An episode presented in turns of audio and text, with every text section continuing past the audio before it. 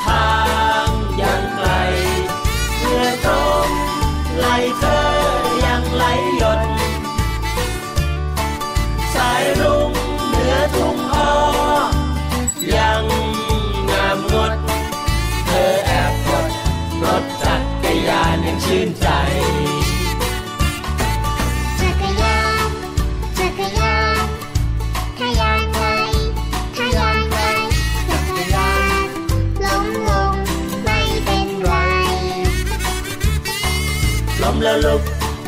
ขึ้นใหม่ไปพร้อมกันปั่นปั่นปั่นปั่นปั่นปั่นปั่นปั่น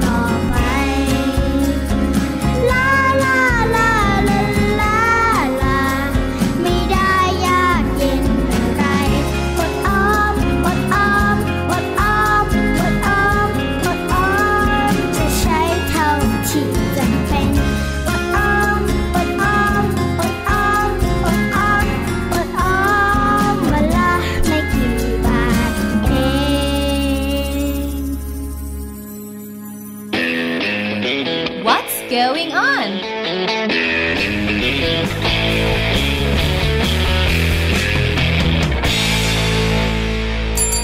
มาแล้วมาแล้วช่วงแรกของรายการเสียงสนุกเรานะครับทุกๆวันเลยก็คือช่วงWhat's going on ครับเป็นเรื่องราวดีๆนะวันนี้อย่างที่พี่หลุยบอกว่าเป็นเรื่องราวมหัศจรรย์พันลึกครับผมข่าวในวันนี้เป็นข่าวที่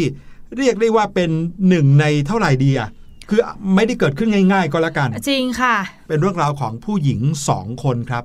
ที่เขาพบว่าคือต่างคนต่างพบว่านะครับเขามีคนอีกคนนึงที่หน้าตาเหมือนเขาเป๊ะเลยเอ๊ะเป๊ะทั้งตาหูจมูกปากคิ้วใบหน้าเรือนร่างทรงผมทุกอย่างเหมือนกันเป๊ะเหมือนเป็นคนเดียวกันที่แยกร่างออกจากกันเอาง่ายๆเหมือนคำว่าโคลนนิ่งไหมพี่หลุยคล้ายๆแบบนั้นเลยทีเดียวโดยเฉพาะอย่างยิ่งนะครับทั้งสองคนนี้ไม่ได้เป็นพี่น้องไม่ได้เป็นแฝดไม่ได้มีความเกี่ยวพันกันทางสายเลือดเลยแม้แต่นิดเดียวครับอ๋อไม่ใช่ฝาแฝดที่พลัดพรากใช่ไหมใช่แล้วครับปรากฏการณ์นี้นะครับจริงๆแล้วมีชื่อเรียกเหมือนกันเรียกว่าปรากฏการณ์ Doppelgänger ครับเป็นภาษาเยอรมันปรากฏการณ์นี้เนี่ยหมายถึงเป็นสถานการณ์ที่มีคนหน้าตาเหมือนกันอยู่ในช่วงเวลาเดียวกันแต่กลับพบเห็นอยู่ต่างสถานที่กันอืมถ้าพูดถึงเรื่องราวแบบนี้เรามักจะนึกถึงเรื่องราวในหนังมากกว่าเนาะหรือว่าในสารคดีแบบเรื่องลึกลับเรื่องปริศนาอะไรแบบนี้เพราะว่าในชีวิตประจำวันเนี่ยมันไม่น่าจะเกิดขึ้นง่ายๆเลยหรือว่าย้อนเวลาอะไรกันแบบนี้หรือเปล่าแต่ปรากฏว่าเรื่องนี้ก็เป็นเรื่องจริงครับข่าวนี้มาจากสำนักข่าว นิวส์ ทเวนตี้โฟร์ในต่างประเทศนะครับถามพี่แนนอย่างนี้ก่อนดีกว่าถ้าวันหนึ่งพี่แนนพบตัวเองอะเดินสวนกับตัวเองอยู่อย่างเงี้ยพี่แนนจะรู้สึกยังไงเดินสวนกับตัวเองช็อกสิคะพี่หลุยช็อกไหมอยู่ดีๆเฮ้ยใครเนี่ยมันหน้าตาเหมือนเราเดินสวนเราคือว่าขนาดน้องสาวแท้ๆของพี่แนนที่มีคนอื่นทักว่าอุ้ยหน้าเหมือนกันเลยเป็นแฝดหรือเปล่าก็ยังไม่ได้เหมือนขนาดนั้นไม่ได้เหมือนเป๊ะขนาดนั้นใช่ไหมแน่นอนครับโอกาสที่จะเกิดขึ้นที่จะเจอคนหน้าตาเหมือนกันเป๊ะเป๊ะเป๊ะเป๊ะเป๊ะจนไม่เรียกว่าจะเรียกว่าเป๊ะยังไงเนี่ยนะครับอาจจะเกิดขึ้นน้อยมากๆถึงมากที่สุดหรืออาจจะไม่น่าเชื่อว่าจะเกิดขึ้นได้จริงแต่แล้วนะครับเรื่องนี้เกิดขึ้นจริงอย่างที่เล่าให้ฟังเมื่อกี้ก็คือในโลกออนไลน์ตอนนี้นะครับในโซเชียลมีเดียมีการแชร์เรื่องราวนี้ออกไปว่ามีคนสองคนคนนึงนะครับอายุสิบแปดปีแล้วก็อีกคนหนึ่งอายุยี่สิบห้าปีไม่น่าเชื่อนะฮะอายุต่างกันถึงเจ็ดปีแต่ว่าก็ทุกอย่างเหมือนกันเป๊ะเลยคนที่อายุสิบแปดปีมีชื่อว่าเบียนก้ามาไฮส่วนคนที่อายุยี่สิบห้าปีนั้นชื่อว่าลาน่าสองคนนี้หน้าตาเหมือนกันอย่างกับแกะเหมือนกันอย่างกับฝาแฝดแต่ว่าไม่ได้มีส่วนเกี่ยวข้องทางสายเลือดเลยใช่แล้วค่ะทั้งคู่เนี่ยไม่ได้อาศัยอยู่ในประเทศเดียวกันด้วยซ้ำค่ะพี่หลุยยิ่งไปกว่านั้นนะคะทั้งสองคนเนี่ยอยู่ห่างไกลกันมากๆเลยเรียกได้ว่าคนละทวีปกันเลยทีเดียวครับแต่ว่าด้วยความที่หน้าเหมือนกันต่างคนก็ต่างรู้สึกตกใจค่ะเพราะว่าคนใกล้ตัวเนี่ยไปทักนะไม่ใช่ว่าพี่แนนเป็นคนไปเห็นเองนะเหมือนพี่หลุยไปเจอคนนึงแล้วบอกว่าเฮ้ยใช่พี่แนนหรือเปล่าเนี่ยอยู่ในโลกออนไลน์พี่แนนก็กลับมาดูเอ้ยไม่ใช่เรานี่นาเราไม่ได้ไปเคยทำอะไรแบบนี้ไว้ก่อนนะคะก็เลยยิ่งตกใจไปกันใหญ่เลยสำหรับเบียนก้าเนี่ยนะครับเป็นนักร้องอยู่ในประเทศโรมาเนียครับอายุสิบแปดปีนะเขาเคยเข้าร่วมประกวดความสามารถในรายการทีวีโชว์เมื่อปีสองพันสิบแปดก็คือสองปีที่แล้วแล้วก็ได้รู้จักกับนางแบบลูกครึ่งชาวปาเลสไตน์ผสมซีเรียครับซึ่งคนนี้มีชื่อว่าลาน่าผ่านเพื่อนของเธอเพื่อนของเบียนก้าเนี่ยเขาชื่อว่าอเล็กซานดราปรากฏว่าอเล็กซานดราเนี่ยเขาไปเจอกับแอคเคาท์หรือว่าบัญชีของลาน่าบนโลกโซเชียลมีเดียโดยบังเอิญครับหลังจากที่อเล็กซานดราได้ดูวิดีโอคลิปเกี่ยวกับการแต่งหน้าของลาน่าแล้วเนี่ยอเล็กซานดราเขาก็แทบจะไม่เชื่อเลยว่าสิ่งที่เห็นเนี่ยเป็นความจริง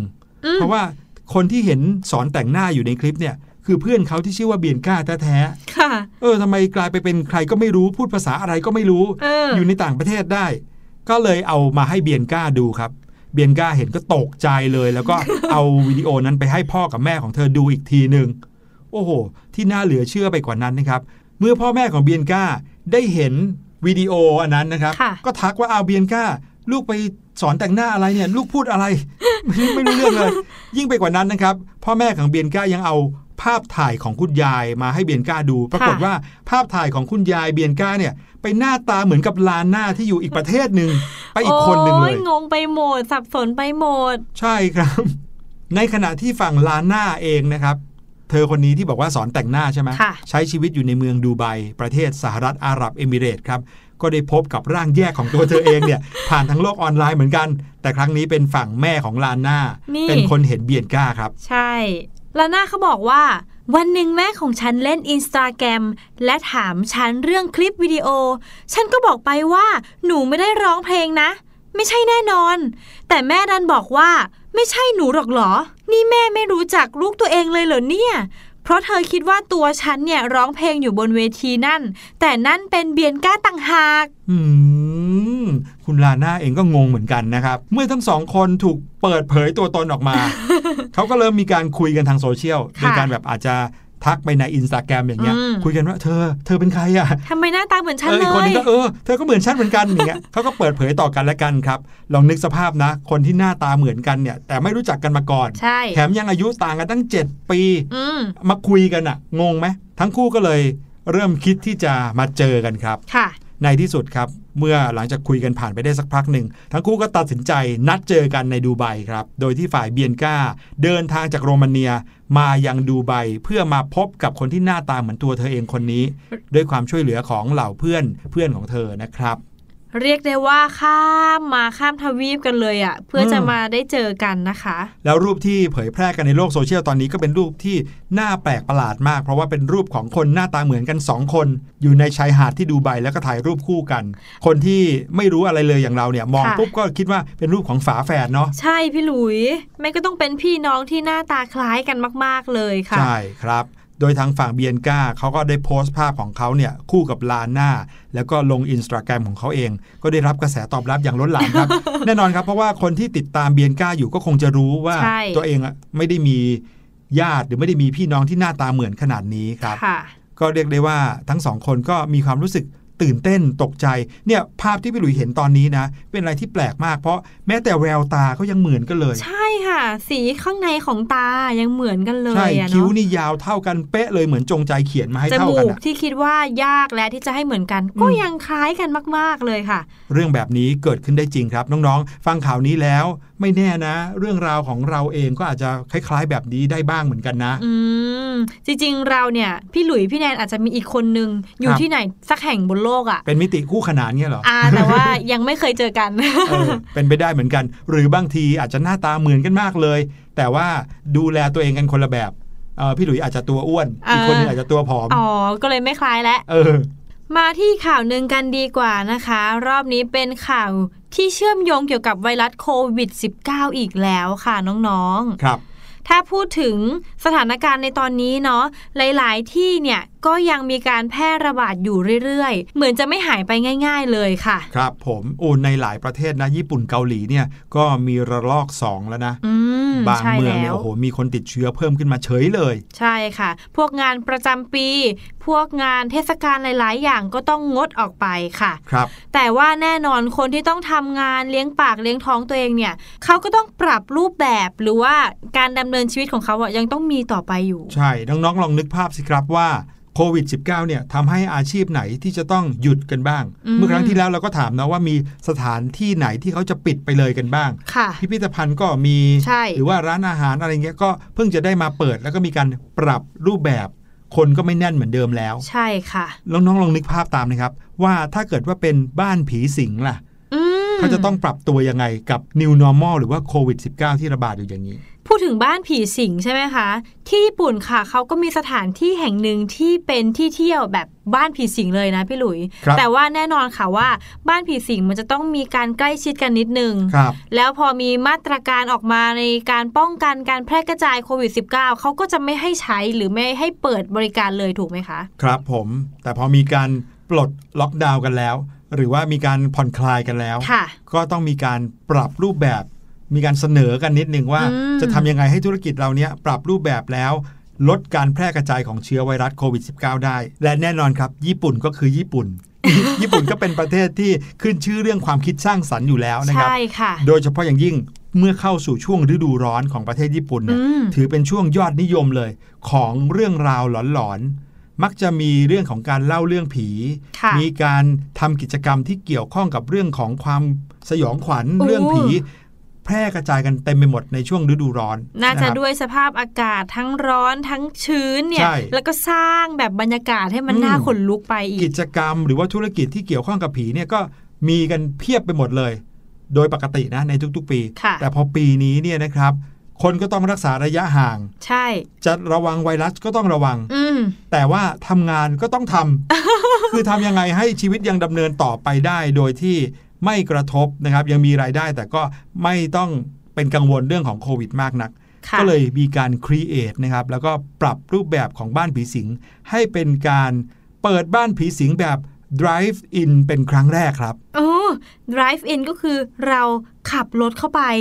แต่เข้าไปให้ผีหลอกอย่างเงี้ย พวกเราเคยเล่าเรื่องของคอนเสิร์ตแบบ drive in มาแล้วก็คือว่าขับรถเข้าไปในลานแล้วก็ดูคอนเสิร์ตบนเวทีที่อยู่ตรงหน้าแต่คนไม่ต้องลงจากรถไม่ต้องไปรวมกันอยู่บนรถใครรถมันที่ญี่ปุ่นนี้นะครับเขาก็เลยคิดค้นเรื่องของบ้านผีสิงแบบ drive in ขึ้นมาเป็นครั้งแรกมีการปรับรูปแบบการนำเสนอบ้านผีสิงให้เป็นแบบ drive in เป็นที่แรกของโลกคือในทางเทคนิคแล้วเนี่ยมันไม่ใช่บ้านผีสิงนะแต่ดูเหมือนเป็นโรงรถผีสิงมากกว่าเพราะว่าคนที่จะซื้อตั๋วเข้าไปแล้วก็เข้าไปเที่ยวให้ผีหลอกเนี่ยนะครับจะต้องขับรถเข้าไปแล้วก็จอดอยู่เฉยๆเหมือนว่าจำลองใช่ไหมคะพี่หลุยจำลองว่าตรงนี้มันเป็นสถานที่เกี่ยวกับโรงรถที่จอดรถที่มีตำนานเล่าขานมีเรื่องราวสยองขวัญเคยเกิดขึ้นมาก่อนสร้างเรื่องขึ้นมาให้ดูแล้วแบบโอ้โหน่าสนใจมีการประชาสัมพันธ์ออกไปมีการเขียนป้ายเล่าเรื่องราวเล่าตำนานที่น่ากลัวไว้เพื่อบิ้วคนให้รู้สึกว่าโอ้โหถ้าขับรถมาจอดตรงนี้เนี่ย ต้องเจอผีแน่เลยอ่าใช่ค่ะอ่าในที่นี้นะคะเขาบอกว่าก็จะมีตำนานเล่าขานถ้าเรานำรถเนี่ยไปจอดตรงนั้นแล้วก็บีบแตรสามครั้งก็จะมีอะไรเนี่ยมาจะเอ๋คุณเรื่องราวความหลอนนี้นะครับก็ไม่น่าเชื่อว่ามีคนสนใจเยอะมากหลายคนนะครับก็เข้าไปใช้บริการจนกลายเป็นธุรกิจที่มีคนสนใจเยอะมากเลยในญี่ปุ่นตอนนี้ลูกค้าหลายคนนะครับก็จะเข้ามาแล้วก็เข้ามาจอดเพื่อที่จะฟังเรื่องราวอะไรหลอนๆที่มาในวิทยุของรถเนี่ยสักพักหนึ่งเหล่าผีก็จะปรากฏตัวโผล่ออกมา มีทั้งผีทั่วไปผีซอมบี้สารพัดผีญี่ปุ่นผีนานาชาติออกมากันเต็มไปหมดเลยเอาไว้สำหรับคนที่ชอบเรื่องหลอนๆโดยเฉพาะใช่แล้วแต่ว่าบ้านผีสิงแบบ drive in นี่นะคะจริงๆเป็นแบบอีเวนต์ชั่วคราวเท่านั้นเองค่ะเปิดในเดือนกรกฎาคมเท่านั้นจนถึงสิ้นเดือนค่าเข้าก็ครั้งละ แปดพัน เยนค่ะต่อยี่สิบนาทีโอ้โห แปดพัน เยนนี่แพงนะครับ เออ เป็นเงินไทยก็ประมาณสัก สองพัน กว่าบาทเลยอาจจะเป็นค่ารถที่เขามาดัดแปลงในการทำ drive in นะคะเป็นไปได้นะครับนั่นก็คือข่าวความครีเอทนะครับความคิดสร้างสรรค์ของคนญี่ปุ่นครับเรื่องราวของความคิดสร้างสรรค์ยังไม่จบเพียงแค่นี้นะครับข้ามไปที่ประเทศสเปนก็มีเรื่องของความคิดสร้างสรรค์แถมยังเป็นความคิดสร้างสรรค์ที่เป็นในเชิงบวกด้วยแล้วก็ทำให้เกิดสิ่งดีๆเกิดน้ำใจที่ดีงามเกิดขึ้นในสังคมของประเทศสเปนด้วยนะครับแน่นอนว่าอย่างที่เราคุยกันเมื่อกี้มีโควิด สิบเก้า ขึ้นมาหลายสถานที่ก็ต้องปิดบริการกันไปใช่แล้วไม่เว้นแต่โรงละครโอเปร่าน้องๆรู้จักโรงละครโอเปร่ากันไหมครับหลายคนอาจจะงงเอ๊ะอะไรอะคะบ้านเรามีแต่เวทีคอนเสิร์ตพี่นายคิดว่าโรงละครโอเปร่าเนี่ยจะคล้ายๆกับโรงละครขนาดใหญ่อะขนาดใหญ่ในบ้านเราอย่างเช่นศูนย์วัฒนธรรมโรงละครอักษราที่จะมีการแสดงอย่างบ้านเราก็น่าจะเป็นโขนใช่ไหมพี่หลุยละครเวทีละครเวทีประมาณนี้ค่ะโรงละครโอเปร่าก็คือโรงละครที่เอาไว้แสดงโอเปร่าโอเปร่านี่ก็เป็นเหมือนการแสดงแบบหนึ่งนะครับที่เป็นระดับแบบคลาสสิคอลของต่างประเทศอาจจะมีร้อนร้องเพลงแบบวู้อะไรอย่างนี้นะครับโรงละครโอเปร่าเนี่ยก็ปิดการให้บริการมานานเลยในช่วงโควิด สิบเก้า นะฮะตอนนี้หลังจากที่เขาผ่านมาตรการต่างๆไปเรียบร้อยแล้วสเปนเนี่ยเป็นหนึ่งประเทศนะครับที่มีผู้คนติดเชื้อไวรัสเยอะมากใช่แล้วก็เลยปิดกันยาวนานมากแต่ว่าตอนนี้เริ่มที่จะกลับมาเปิดแล้วนะครับปลายเดือนมิถุนายนที่ผ่านมาเนี่ยก็ยกเลิกภาวะฉุกเฉินแห่งชาติไปเรียบร้อยแล้วแล้วก็มีมาตรการที่ผ่อนคลายการล็อกดาวน์ที่ประกาศใช้มานานประมาณ สามถึงสี่ เดือนตอนนี้ก็เริ่มมีการเปิดเมืองในระดับต่างๆให้สถานประกอบการอย่างโรงละครโรงหนังสามารถเปิดทำการได้แต่ว่าจะต้องมีมาตรการควบคุมจำนวนผู้เข้าชมทีนี้ครับก็มีโรงละครโอเปร่าแห่งหนึ่งที่ชื่อว่าลีซิลโรงละครโอเปร่าแห่งนี้เนี่ยนะครับเขาตั้งใจว่าไหนๆจะเปิดแล้วก็ต้องแบบทำให้รู้สึกเหมือนกับ เปิดตัวอย่างยิ่งใหญ่หน่อยแต่ยิ่งใหญ่ทั้งทีก็ต้องยิ่งใหญ่แบบมีประโยชน์แก่ผู้คนด้วยแล้วอยากจะยกย่องบรรดาบุคลากรทางการแพทย์ที่ช่วยเหลือกันเต็มที่เพื่อฝ่าฟันวิกฤตโควิด สิบเก้า ด้วยทำยังไงดีแน่นอนครับโรงละครโอเปร่าก็ต้องจัดการแสดงโอเปร่าใช่ไหมเขายังไม่ถึงขั้นจัดแสดงละครโอเปร่าค่ะพี่หลุยแต่ว่าเขามีการแสดงดนตรีเป็นดนตรีคลาสสิกแหละที่มีเครื่องสายมีไวโอลินมีไวโอลาเชลโลเหมือนเป็นวงออเคสตราเนาะใช่มาตั้งบนเวทีแล้วก็แสดงเลยใช่แล้วแสดงไปปุ๊บโอ้โหคนมาดูกันเพียบเลยไหมโอ้ยที่น่าสนใจคือไม่ใช่คนค่ะพี่หลุยแต่ว่าเป็นต้นไม้ค่ะรอบนี้เขาเปิดการแสดงให้กับต้นไม้ฟังค่ะพี่หลุยอืมโรงละครโอเปร่าเนี่ยที่นั่งเป็นพันเลยนะครับน้องๆแถมยังมีที่นั่งชั้นสองชั้นสามอีกนะ รวมแล้วเนี่ยถ้านึกภาพนะก็จะเป็น เอ่อ เห็นหัวคนเต็มหมดเลยถ้าเกิดว่าคนเต็มนะแต่นี่ไม่ใช่หัวคนแต่เป็นต้นไม้เออเขาเรียกได้ว่าเป็นการแสดงโหมโรงค่ะประจำปี สองพันยี่สิบถึงสองพันยี่สิบเอ็ด ค่ะเบิกโรงนั่นเองใช่แล้วค่ะเขาก็บรรเลงเพลงขับกล่อมให้กับเหล่าต้นไม้ฟังถ้าคนอยากฟังก็คือสามารถฟังได้ทางช่องทางออนไลน์ค่ะพี่หลุยฟังไลฟ์ใช่แล้วค่ะไหนๆก็บอกว่าจะต้องโซเชียลดิสแทนซ์แล้วใช่ไหมคนยังไม่ต้องมาให้ต้นไม้ฟังไปก่อนใช่แล้วแต่ไหนๆนะครับเขาก็จะให้ต้นไม้ได้ฟังเพลงแล้วแน่นอนน้องๆอาจจะเคยได้ยินเรื่องราวที่ว่าถ้าเราเปิดเพลงให้ต้นไม้ฟังต้นไม้ก็จะเจริญเติบโตงอกงามดีเขาก็เอาแนวคิดนี่แหละครับบรรเลงเพลงคลาสสิกสดๆให้ต้นไม้ฟังเสร็จแล้วก็เอาต้นไม้เหล่านี้ไปแจกจ่ายให้กับบุคลากรทางการแพทย์ถึง สองพันสองร้อยเก้าสิบสอง คนค่ะพร้อมกับแนบประกาศนียบัตรจากนักดนตรีด้วยเพื่อที่จะขอบคุณครับในนามของนักดนตรีของเมืองขอบคุณไปยังบุคลากรทางการแพทย์ที่อุตส่าห์ต่อสู้กับเชื้อไวรัสโควิด สิบเก้า ใช่ค่ะอย่างเต็มที่เพื่อประชาชนในเมืองทำงานกันอย่างหนักถือว่าเป็นไอเดียดีมากๆเลยนะคะใช่ครับบอกได้เลยว่านี่คือความน่ารักอีกอย่างหนึ่งนะครับที่ทำให้เห็นว่าคนทุกคนที่ต่างหน้าที่กันต่างก็คิดถึงสิ่งดีๆที่คนต่างๆทำให้กันใช่แล้วค่ะแล้วพอเราคิดถึงคนอื่นในแง่ดีเราอยากทำสิ่งดีๆให้ก็จะเกิดภาพที่น่ารักน่ารักแบบนี้เกิดขึ้นใช่ค่ะดูสิเล่นดนตรีคลาสสิกให้ต้นไม้ฟังนะแล้วก็ให้ต้นไม้เนี่ยไปเติบโตงอกงามที่บ้านของบุคลากรทางการแพทย์ที่เสียสละต่อสู้เพื่อประชาชนสุดยอดเลยค่ะบอกได้เลยนะครับว่าน่าปรบมือให้ทั้งนักดนตรีแล้วก็ทั้งบุคลากรทางการแพทย์ของสเปนเลยเย้ yeah. เดี๋ยวเราไปพักกันสักครู่ดีกว่านะครับช่วงหน้ากลับมาพี่ลูกเจี๊ยบรอน้องๆอยู่แล้วในช่วงรู้หรือไม่ครับ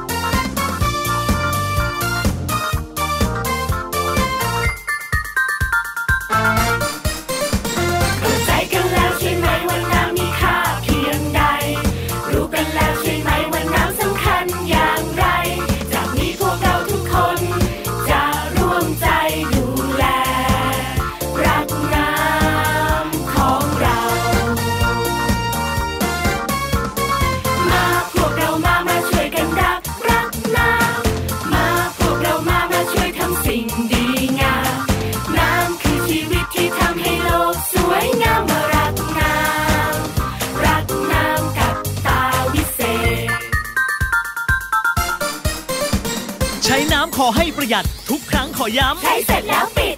ซักผ้าล้างจานถูบ้านอาบน้ำขอย้ำใช้เสร็จแล้วปิดล้างหน้าล้างมือล้างเท้าล้างรถขอย้ำใช้เสร็จแล้วปิดรดน้ำต้นไม้ใส่น้ำอ่างปลาย้ำชัดชัดว่าใช้เสร็จแล้วปิดปิดปิดปิดน้ำด้วยนะคะ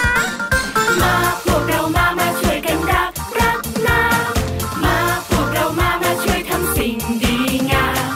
น้ำคือชีวิตที่ทำให้โลกสวยงามมารักน้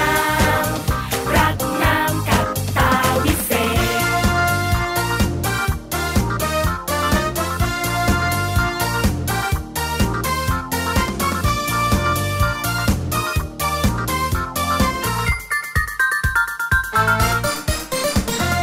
เลยว่าน้ำทุกหยดจะไม่มีวันหมดต้องช่วยกันปิดดื่มน้ำให้หมดปิดน้ำให้สนิทจะไม่วิกฤตต้องช่วยกันปิดไม่เหลือน้ำทิ้งไม่ทิ้งน้ำเสียบอกกันเคลียร์ต้องช่วยกันปิดเราคิดก่อนใช้เราใช้แล้วคิดใครลืมเราสกิปให้ช่วยกันปิดปิดปิดปิดน้ำด้วยสิคะมาพวกเรามามาช่วยกันรักรักน้ำมาพวกเรามามาช่วยทำสิ่งดีงามน้ำคือชีวิตที่ทำให้โลกสวยงามมารักน้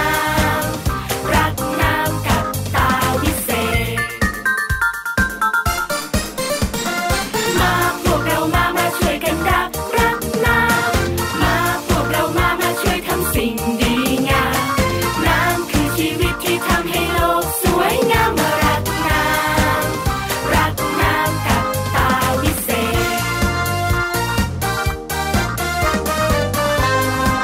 มารักน้ำกับตาวิเศษเข้าสู่ช่วงที่สองของรายการเสียงสนุกครับรู้หรือไม่พี่ลูกเจี๊ยบรอน้องๆอยู่ในตอนนี้แล้วนะครับเป็นเรื่องอะไรพี่หลุยว่าเราไปติดตามกันเลยดีกว่าจริงค่ะงั้นไปฟังพี่ลูกเจี๊ยบกันดีกว่านะคะในช่วงรู้หรือไม่ค่ะรู้หรือไม่กับพี่ลูกเจี๊ยบสวัสดีค่ะแล้วก็ต้อนรับทุกคนเข้าสู่ช่วงรู้หรือไม่กับพี่ลูกเจี๊ยบนะคะสำหรับใครที่กำลังฟังพี่ลูกเจี๊ยบอยู่ในช่วงเวลาตอนเย็นกลับมาจากที่โรงเรียนหรือว่ากลับมาจากที่ทำงานของคุณพ่อคุณแม่กันแล้วน้องๆอาจจะรู้สึกเหนียวตัวอยากจะไปอาบน้ำค่ะพี่ลูกเจี๊ยบก็เลยอยากจะรู้ค่ะว่าปกติน้องๆชาวเสียงสนุกเนี่ยใช้เวลาในห้องน้ำทั้งหมดกันกี่นาทีบ้างเอ่ยห้านาทีสิบนาทียี่สิบนาทีหรือว่ามากกว่านั้นเอ่ยน้องๆรู้หรือไม่คะว่าเราเนี่ยควรจะใช้เวลาในการอาบน้ำแปรงฟันสระผมนานแค่ไหนกันแน่กรมควบคุมโรคของสหรัฐที่ชื่อว่า Centers for Disease Control and Prevention หรือตัวย่อของเขาก็คือ ซี ดี ซี เนี่ยนะคะเขาออกมาบอกว่าเวลาที่เหมาะสมที่สุดในการอาบน้ำเนี่ยจะอยู่ที่ ห้าถึงสิบ นาทีค่ะการอาบน้ำที่เร็วกว่าห้านาทีเนี่ยก็ไม่ได้ส่งผลเสียอะไรต่อร่างกายนักหรอกนะคะถ้าเกิดเรามั่นใจว่าเวลาที่เราใช้ไปอย่างว่องไวนั้นเนี่ยเป็นการอาบน้ำที่สะอาดจริงๆค่ะแต่สำหรับใครที่อาบน้ำเกินสิบนาทีค่ะอันนี้อาจจะทำให้ผิวหนังของเราค่ะสูญเสียความชุ่มชื้นตามธรรมชาติไปจากการที่เราขัดแล้วก็ถูหรือว่าการใช้สบู่นั่นเองค่ะเนื่องจากว่าบรรดาสบู่หรือว่าครีมอาบน้ำพออยู่บนผิวหนังของเรานานเกินไปค่ะเขาก็จะไปดูดเอาความชุ่มชื้นจากผิวหนังของเราหรือน้ำมันตามธรรมชาติจากผิวหนังของเราเนี่ยออกมาด้วยค่ะส่วนคนที่อยู่ในประเทศร้อนนะคะเหมือนอย่างประเทศไทยของเราค่ะการอาบน้ำบ่อยเนี่ยอาบได้แหละค่ะบ่อยเท่าที่เราต้องการเลยเพียงแต่ว่าการอาบน้ำบ่อยเกินไปหรือถ้านับเป็นตัวเลขเนี่ยก็คือมากกว่า สี่ถึงห้า ครั้งต่อวันเนี่ยนะคะก็อาจจะทำให้ผิวเนี่ยสูญเสียความชุ่มชื้นมากเกินไปค่ะแล้วก็จะทำให้ผิวของเราแห้งพอผิวแห้งก็จะคันค่ะพอคันแล้วเกาเนี่ยนะคะก็อาจจะนำมาสู่โรคผิวหนังได้เช่นเดียวกันค่ะจากเรื่องของการอาบน้ำนะคะมาที่เรื่องของการแปรงฟันบ้างค่ะ สมาคมทันตกรรมแห่งประเทศสหรัฐเนี่ยนะคะเขาแนะนำให้เราแปรงฟันนานสองนาทีค่ะเพื่อให้เราเนี่ยใช้แปรงสีฟันในการขจัดเศษอาหารแล้วก็บรรดาคราบหินปูนบนผิวฟันได้อย่างทั่วถึงนั่นเองค่ะแล้วน้องๆรู้หรือไม่คะว่าแม้ว่าเวลาที่เราควรจะใช้ในการแปรงฟันเนี่ยมีอยู่ที่สองนาทีใช่ไหมคะแต่คนทั่วไปเนี่ยนะคะโดยส่วนมากค่ะใช้เวลาแปรงฟันอยู่ที่ประมาณคนละสี่สิบห้าวินาทีเท่านั้นเองค่ะน้อยกว่าที่เขาบอกเอาไว้มากเลยนะคะดังนั้นค่ะต่อจากนี้เป็นต้นไปเวลาที่เราแปรงฟันนะคะอย่าลืมจับเวลาด้วยหรือค่ะลองหาเพลงที่เราชอบก็ได้นะคะที่มีความยาวสองนาทีค่ะแปรงฟันไปด้วยเปิดเพลงไปด้วยเรียกว่าสุนทรีมากๆเลยค่ะมาถึงอีกหนึ่งกิจกรรมในห้องน้ำนะคะนั่นก็คือการสระผมค่ะช่างผมมืออาชีพของอเมริกานะคะเขาก็บอกว่าเราสามารถที่จะใช้เวลาในการสระผมเนี่ยได้นานเท่าที่เราต้องการเลยแหละค่ะสิ่งสำคัญอยู่ตรงที่ว่าเราแค่ต้องสระผมของเราให้สะอาดค่ะนอกจากเส้นผมสะอาดแล้วหนังศีรษะก็ยังต้องสะอาดอีกด้วยค่ะโดยเฉพาะน้องๆคนไหนถ้าเกิดว่าผมยาวหรือว่าผมหนาเนี่ยนะคะสามารถที่จะสระผมได้มากกว่าหนึ่งครั้งในตอนอาบน้ำค่ะถือได้ว่าเป็นข้อมูลที่ไม่น่าเชื่อเลยนะคะว่าจะมีคนทำการศึกษาหรือว่าวิจัยออกมาค่ะว่าการอาบน้ำเนี่ยมันมีเวลาที่เหมาะสมของมันด้วยนะและทั้งหมดนี้นะคะก็เพื่อสุขภาพที่ดีของเรานั่นเองค่ะขอขอบคุณเรื่องราวสนุกสนานข้อมูลดีๆแบบนี้นะคะจากเว็บไซต์สนุกด้วยค่ะส่วนวันนี้หมดเวลาของพี่ลูกเจี๊ยบแล้วเจอกันใหม่ครั้งหน้าวันนี้สวัสดีค่ะรู้หรือไม่กับพี่ลูกเจี๊ยบขอบคุณพี่ลูกเจี๊ยบมากๆเลยครับสำหรับเรื่องราวว้าวๆที่เอามาฝากกันในวันนี้นะครับแล้วก็อย่าลืมว่าน้องๆสามารถที่จะฟังรายการเสียงสนุกแล้วก็เรื่องราวว้าวๆแบบนี้อีกครั้งหนึ่งกับพี่ลูกเจี๊ยบได้ด้วยใช่แล้วทางเว็บไซต์ Thai พี บี เอส Podcast นี้นะครับฟังได้ทุกที่ทุกเวลาที่คิดถึงกันเลยครับดีเลยค่ะให้น้องๆไปพักฟังเพลงเพราะๆสักครู่นะคะช่วงหน้าห้องเรียนสายชิลวันนี้เราจะเข้าห้องพระพุทธศาสนากันค่ะ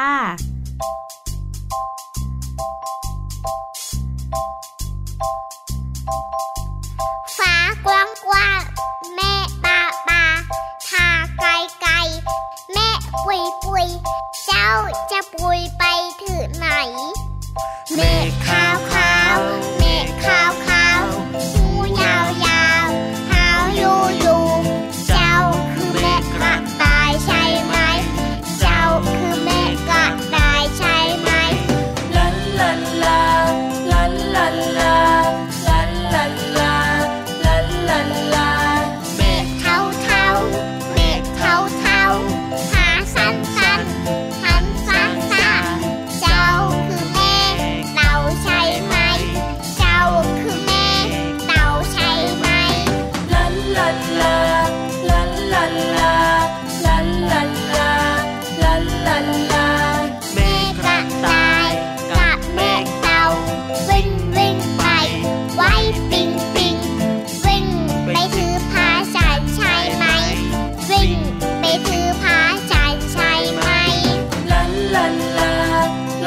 ลันลันลา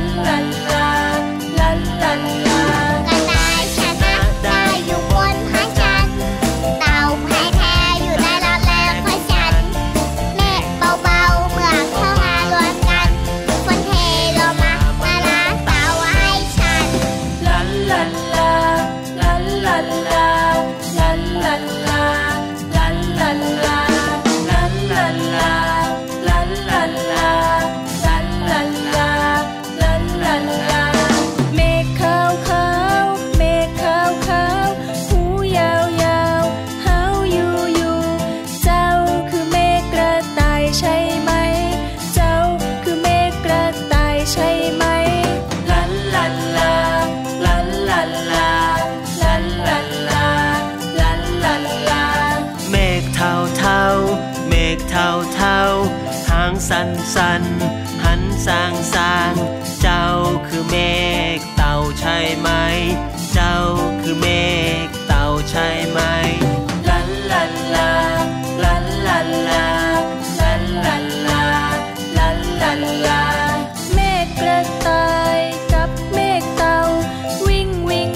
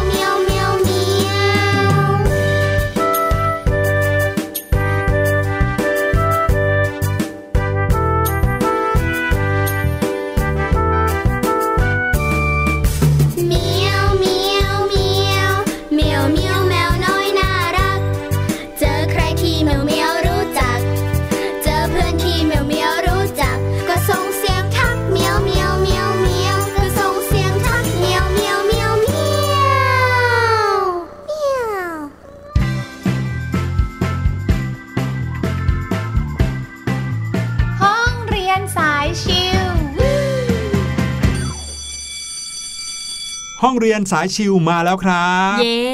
อ่ะสาธุกันก่อนสาธุที่ชวนน้องๆมาสาธุกันเนี่ยนะครับเพราะว่าวันนี้จะพาน้องๆมาอยู่ต่อหน้าพระพุทธรูปปางต่างๆค่ะจริงๆก็อาจจะไม่หลายปางมากนะครับเพราะว่ามีมากมายเหลือเกิน แล้วอาจจะค่อยๆเอามาเล่าให้ฟังว่าปางต่างๆนั้นเนี่ยเกิดขึ้นได้ยังไงแล้วสะท้อนถึงเรื่องราวไหนในพุทธประวัตินะครับอย่างที่เราได้เคยคุยกันไปเมื่อครั้งที่แล้วนะหลายเทปที่ผ่านมาเราพูดว่าพระพุทธรูปนั้นถ้าน้องๆสังเกตดูก็จะเห็นหลายท่าทางนะครับแน่นอนว่าคำว่าพระพุทธรูปเนี่ยหมายถึงรูปปั้นของพระพุทธเจ้านะโดยจำลองขึ้นมาว่าพระพุทธเจ้าจะมีรูปร่างลักษณะแบบนี้แต่ว่าที่แปลกก็คือท่าทางของพระพุทธเจ้าที่ทำออกมาเป็นพระพุทธรูปแต่ละรูปเนี่ยบางทีก็ไม่ได้เหมือนกันซะทีเดียวท่านั่งก็ยังมีนั่งหลายแบบยืนก็มียืนหลายแบบยื่นมือขึ้นมาประสานมือข้างหน้าเอามือแผ่ออกไปอะไรอย่างเงี้ยนะครับมีหลายรูปแบบเยอะมากๆเลยนะคะทั้งหมดนั้นเราเรียกว่าปางใช่ปางของพระพุทธรูปนะครับซึ่งวันนี้พี่แนนแล้วก็พี่หลุยค่ะจะพาน้องๆมารู้จักกับปางของพระพุทธรูปกันครับอย่างที่บอกครับว่าปางต่างๆของพระพุทธรูปนั้นไม่ใช่อยู่ดีๆคิดขึ้นขึ้นมาเองว่าจะต้องท่าทางอย่างนี้แต่ว่าเรียนแบบมาจากท่าทางของพระพุทธองค์ที่อยู่ในพุทธประวัตินะครับปางแรกก่อนเลยดีกว่านะครับเป็นปางที่น้องๆอาจจะไม่ค่อยคุ้นเคยนักเพราะว่าไม่ได้เป็นหนึ่งในปางประจำวันเกิดค่ะแต่ว่าเป็นปางที่สำคัญเลยนะครับเพราะว่าปางนี้ชื่อว่า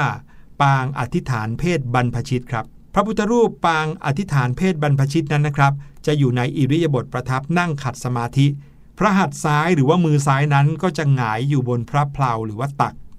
ส่วนพระหัตถ์ขวายกขึ้นตั้งฝ่าพระหัตถ์เสมอกับพระอุระหรือว่าเสมอกับอกนะครับเบนฝ่าพระหัตถ์ไปทางซ้ายถือเป็นกิริยาสำรวมจิตอธิษฐานเพศบรรพชิตครับค่ะและเหตุการณ์ที่ทำให้เกิดพระพุทธรูปปางนี้นะคะก็คือเมื่อเจ้าชายสิทธัตถะค่ะเสด็จออกพ้นเขตกรุงกบิลพัสจนมาถึงฝั่งแม่น้ำอโนมาค่ะก็เลยเสด็จลงจากหลังม้าประทับเหนือหาดทรายริมฝั่งแม่น้ำค่ะแล้วก็รับสั่งแก่นายฉันนะว่าพระองค์จะบรรพชาถือเพศเป็นบรรพชิตณที่นี้ค่ะก็คือจะบวชตรงนี้แล้วใช่แล้วพระองค์ได้สั่งให้นายฉันนะค่ะนำเครื่องประดับและม้ากันทกะกลับนครไปเจ้าชายสิทธัตถะทรงตั้งพระทัยว่าเมื่อได้ตรัสรู้เป็นพระสัมมาสัมพุทธเจ้าแล้วจะเสด็จกลับมาเทศนาโปรดพระประยุรญาติค่ะพูดง่ายๆก็คือเป็นความตั้งมั่นของเจ้าชายสิทธัตถะแล้วว่าจะตั้งใจจะออกผนวดบวชตรงนี้แล้วจะศึกษาจนกว่าจะบรรลุให้ได้ต่อมานะครับขอพูดถึงอีกปางหนึ่งที่น้องๆอาจจะยังไม่ค่อยคุ้นเคยแต่ว่าเป็นเหตุการณ์ที่ใกล้เคียงกับเหตุการณ์อธิษฐานเพศบรรพชิตนั้นเลยพระพุทธรูปปางนี้ชื่อว่าพระพุทธรูปปางรับมัทธุปายาตครับพระพุทธรูปปางรับมัทธุปายาตนั้นจะอยู่ในพระอิริยาบถประทับนั่งขัดสมาธิแบพระหัตถ์ทั้งสองยื่นออกไปข้างหน้าเป็นกิริยารับถาดข้าวมัทธุปายาตบางแบบนะครับก็อยู่ในพระอิริยาบถนั่งห้อยพระบาทเหมือนกันคือว่านั่งอยู่บนเหมือนเก้าอี้อย่างเงี้ยไม่ได้นั่งขัดสมาธิก็มีแต่ว่า สิ่งสำคัญก็คือมือของพระองค์นั้นจะแบออกมาสองข้างข้างหน้านะครับส่วนความเป็นมาของปางนี้ก็คือเมื่อเช้าวันเพ็ญวิสาขะหรือวันขึ้นสิบห้าค่ำเดือนหกปีรากาค่ะอันเป็นวันครบรอบพระชนมายุสามสิบห้าพรรษาของพระบรมโพธิสัตว์นางสุชาดาค่ะธิดาของเศรษฐีคนหนึ่งแห่งตำบลอุรุเวลาเสนานิคมค่ะได้นำถาดทองคำบรรจุข้าวมัทุปายาตมาแก้บนต่อรุกขเทวดาที่ต้นไทรใหญ่ค่ะทีนี้ก็ได้เห็นพระบรมโพธิสัตว์เนี่ยประทับอยู่ณโคนต้นไทรทรงมีรัศมีออกจากพระวรกายแผ่ไพศาลไปทั่วปริมณฑลค่ะก็เข้าใจว่าท่านเนี่ยคือรุกขเทวดาก็เลยนำข้าวมัทธุปายาตไปถวายพร้อมกับถาดทองคำนั้นค่ะพระองค์ทรงแบพระหัตถ์ทั้งสองออกรับถาดข้าวมัทธุปายาตค่ะซึ่งเหตุการณ์นี้นะครับมีรายละเอียดเพิ่มเติมด้วยนะค่ะก่อนหน้าที่พระพุทธเจ้าจะตรัสรู้เนี่ยนะครับพระพุทธเจ้าก็ทดลองทำมาหลายอย่างมากบำเพ็ญทุกขกิริยาอดนอนอดข้าวอดทุกสิ่งทุกอย่างเลยนั่งขัดสมาธิอย่างเดียวนั่งสมาธิอย่างเดียวไม่ยอมไปไหนจนพระวรกายเนี่ยโอ้โหสู้ผอมมากก่อนหน้านี้พระองค์ก็เห็นนักดนตรีมาบรรเลงพิณนะครับแล้วพอนักดนตรีดีดปุ๊บปรากฏว่าสายหย่อนเกินไปเพลงก็ไม่ไพเราะ